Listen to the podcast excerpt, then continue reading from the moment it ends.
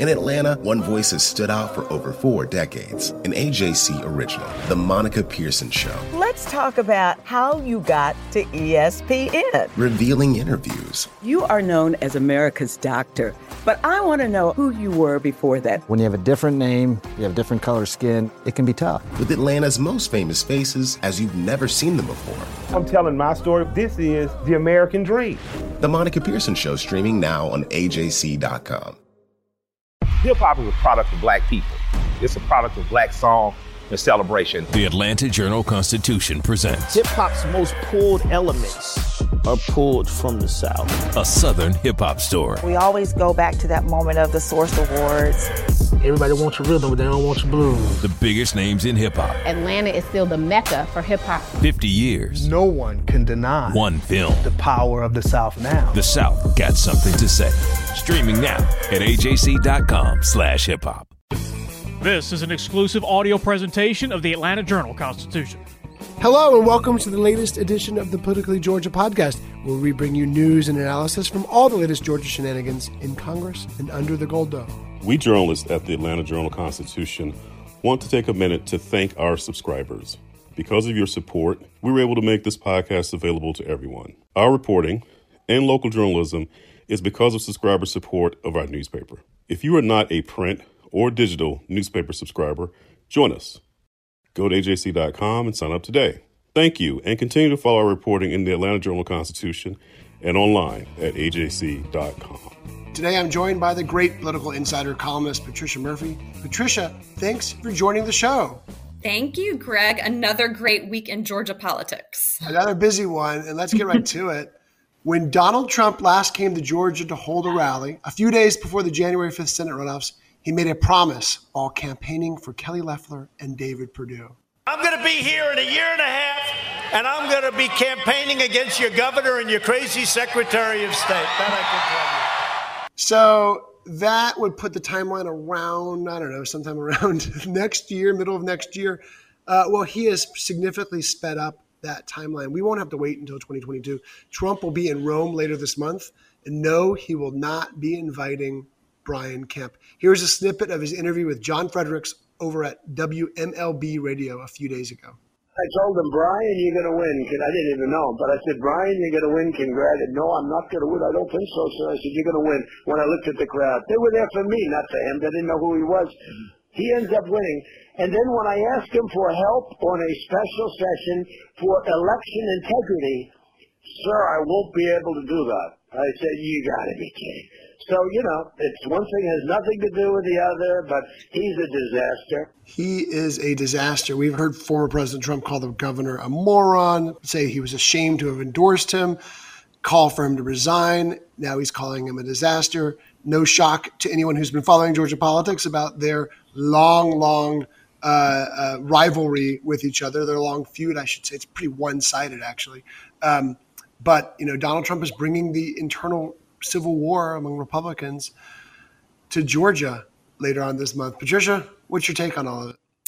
So, do you remember at the end of the campaign, one of Trump's big themes, and he would say this over and over, and so did his voters promises made, promises kept? Oh, yeah. um, I'm going to put this in the promises made, promises kind of kept. this is more of a threat than a promise, but he's doing it anyway. Yes, he is coming to Georgia much sooner than he promised to do. But when he said he was going to be campaigning against the governor, I think we all assumed that he would have a candidate and would have already had a primary opponent to put up against the governor. And even though Governor Kemp does have a primary opponent in Vernon Jones, Donald Trump has not endorsed Vernon Jones yet. Vernon Jones, I expect, will be in Rome. It will be so interesting to me. That's what I'll really be watching. We know what he's going to say about Brian Kemp. That's not hard. Who's he going to talk about who's going to be running against Brian Kemp? And then, you know, I had not heard that audio before, uh, but it, it almost sounded like he was confessing to the crime he's been accused of here in Georgia, which is election interference. That investigation is going to play itself out, but he's coming into a state where it feels like the campaign never ended. And his return to Georgia um, to continue to relitigate, and obviously, we're going to hear a lot about his complaints about the 2020 elections. It feels like it never stopped, and it is just firing back up again. You're right about the never stop feeling, um, the ceaseless campaign he's certainly there are Republicans who felt like he was going to fade away, that he was going to be, you know, yesterday's story, and that you know the 2024 candidates would be this new crop of Republicans. But certainly, he continues to be this unique power in the Republican Party, and he's slowly assembling this pro-Trump slate in Georgia. Um, you mentioned he doesn't have a candidate for governor yet because Doug Collins passed on a run. His aides are trying to convince Senator, former Senator David Perdue to run, but we're not sure that's getting anywhere. Um, but further down the ticket, he has created a slate.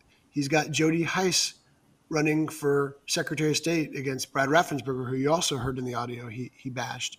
Uh, you've got Burt Jones running for an open lieutenant governor seat, uh, vacated by Lieutenant Governor Jeff Duncan, who was one of his harshest critics in Georgia and really around the nation. And the biggest name on that ticket is Herschel Walker. Herschel entered the race just a few weeks ago uh, at Donald Trump's urging. And then this week, we got a formal endorsement from President Trump for Herschel Walker and for Burt Jones. Um, and it really does set up this incredible dynamic within the Republican Party. Um, we know Donald Trump is the strongest animating force among a big chunk of the GOP base. However, he's not a uh, his support doesn't guarantee a win in Georgia. Otherwise, uh, Kelly Loeffler and David Perdue would be senators, and Donald Trump would be the president still. Um, so we just don't know what this is going to do to the Republicans, except um, really highlight some divisions within the party. And um, it's Republicans are finding they can't live with them, they can't live without them, they can't win with them, they can't win without them, And uh, that was the dynamic in 2020. And by inserting himself so strongly and so loudly up and down the ticket in so many races. And I think I would expect him to get involved in other races. I could even envision some state Senate races. You know, he tends to sort of come out with these endorsements you never saw coming.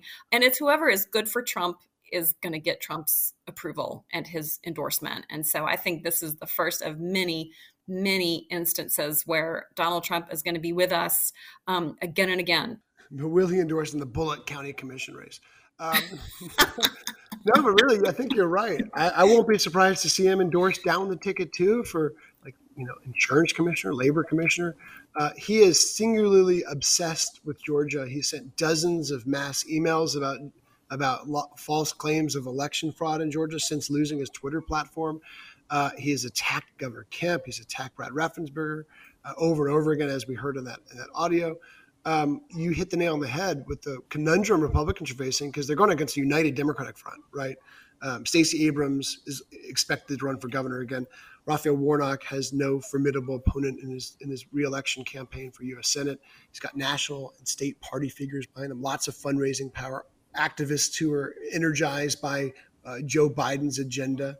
Um, so Democrats have, have a lot going for them. But look, Republicans also have numbers on their side too, but they also have this internal battle to worry about. And, and as you kind of mentioned, Donald Trump's endorsement can help get you the, the Republican nomination, but will it will it also help you lose the general election?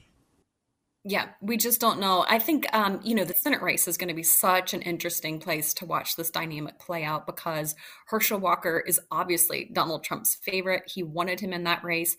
Um, Republicans have, in another year, they would they have three candidates who you could easily envision being the Republican nominee for Senate and a strong Republican nominee for Senate um, with Gary Black, Latham Saddler, and Kelvin King. Those are all guys who have lots of experience either in national security, in Latham Saddler's case. Uh, Gary Black has been elected statewide multiple times. Kelvin King, um, Air Force Academy graduate. Uh, these are all guys who you who would be popular among the uh, among Republican voters were it not for Donald Trump telling them to get behind Herschel Walker and Herschel Walker so far has just been a curiously quiet candidate for a Senate race that we've been anticipating that he would get in. I assumed he would have had a little more ducks in a row by now so that when he declared he would be out and about and campaigning and actively becoming a candidate. But we just haven't seen that quite yet. And so for Republicans looking at uh, what's their best ticket going forward, that Senate race is really going to, um, I think, present uh, either the best of times or the worst of times once they get through that. And you mentioned the curiously quiet strategy uh, or approach from Herschel Walker. I'm glad you mentioned that because he's he's running this unconventional campaign. We're already seeing it. He hasn't done any media interviews with anyone other than friendly interviewers on Fox News. He hasn't had any public campaign events. Uh, it's been football fundraisers and Fox News so far. Our producer Jay Black spent his Wednesday night putting together a montage of everything we've heard from Herschel Walker since he spoke with Fox News about a Senate candidacy about two weeks ago. Let's listen. so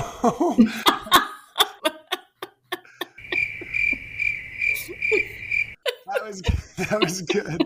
Uh, but look, despite the private fundraisers, he is at least sending out uh, public statements. Uh, I was a little surprised when, after um, the Supreme Court refused to to to block Texas's anti-abortion law a few days ago, um, we rounded up comments from all the Senate candidates and a lot of other candidates, and his he was the only one not to comment on that decision. Since then, Patricia, uh, you at least wrangled a comment about how he feels about the overall idea of abortion.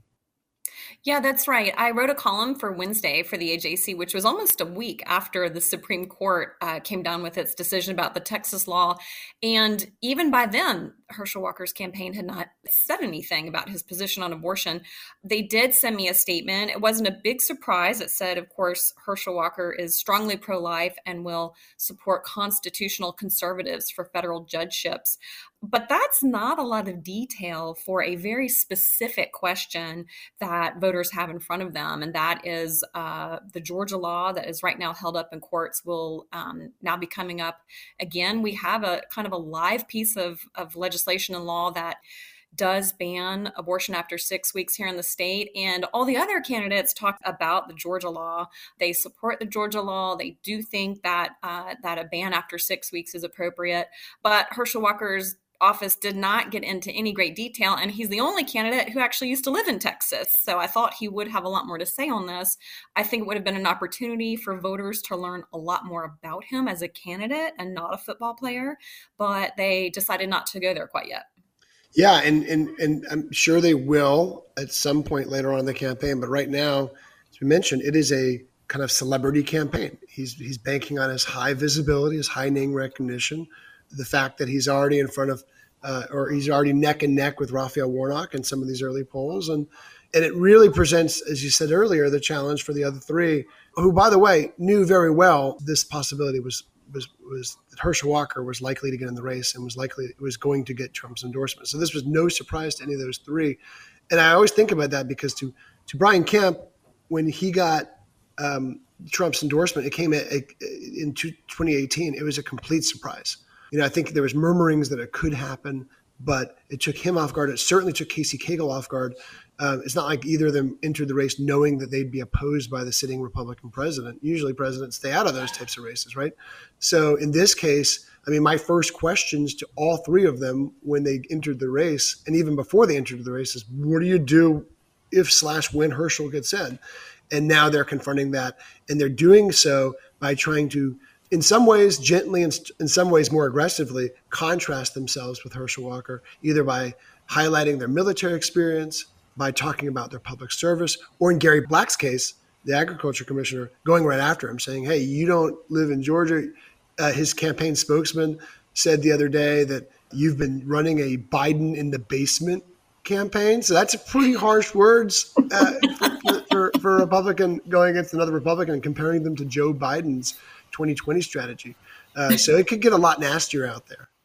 Oh, I think it is definitely going to get a lot nastier. And I think a lot about this. To me, the internal dialogue for somebody like Gary Black, who is a huge Georgia football fan, um, and for all of Dawg Nation now to be presented with this conundrum of we have this absolute hero among Georgia football fans, and some of those Georgia football fans are going to have to be going after Walker to get themselves elected. Uh, Latham Saddler also went to Georgia, but they really are presented with this situation where they're choosing between either sort of a positive contrast or in Gary Black's case, um, particularly with the campaign he's got behind him, they've made the calculation it's not going to be enough just to be the nice ag commissioner. You're going to have to do a whole lot more to get in front of Herschel Walker. And I think that there's also this calculation there's not four tickets past the primary. You've got to either be either ahead of Herschel Walker or right behind him. And so they recognize they're going to have to distinguish themselves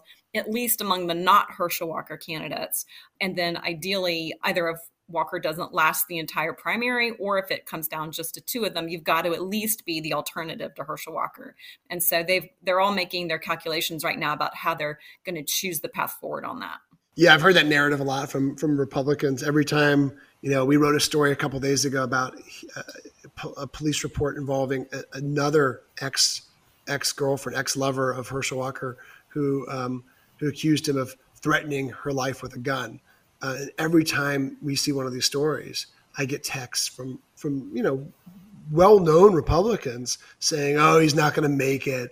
Oh, this is gonna this is gonna be the end of him," and it's not. And and and I just it, going into this, there are a lot of Republicans who feel like he won't make it to the primary. He won't. He'll drop out before, and I see no indication of that whatsoever. Of course, things could change, but uh, that's not the strategy really for for the th- three other Republicans, they're gunning for the runoff. I mean, of course, you know, if you're if they're secretly hoping he does drop out, I'm sure if you gave him truth serum, but they're gunning for for a runoff scenario. They're trying to keep him under under 50. They know that he'll probably come in first by a, by by a decent margin, but if they can keep him under 50 in a in a four week runoff, because now it's four weeks instead of nine weeks. Thank the thank the Lord.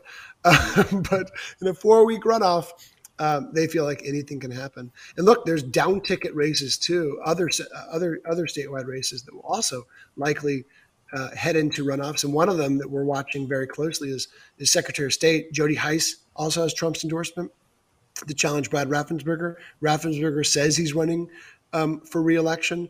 Uh, David Belle Isle and um, and others are also in that race. Um, and and Jody Hice's decision to run for Secretary of State has has set up a domino effect, leaving his very conservative House district open.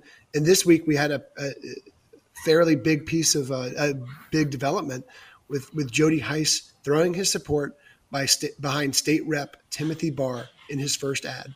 You got to remember why you're there. You got to remember these kids. I will fight, like their future depends on it. Well, that's good, Tim, because it does.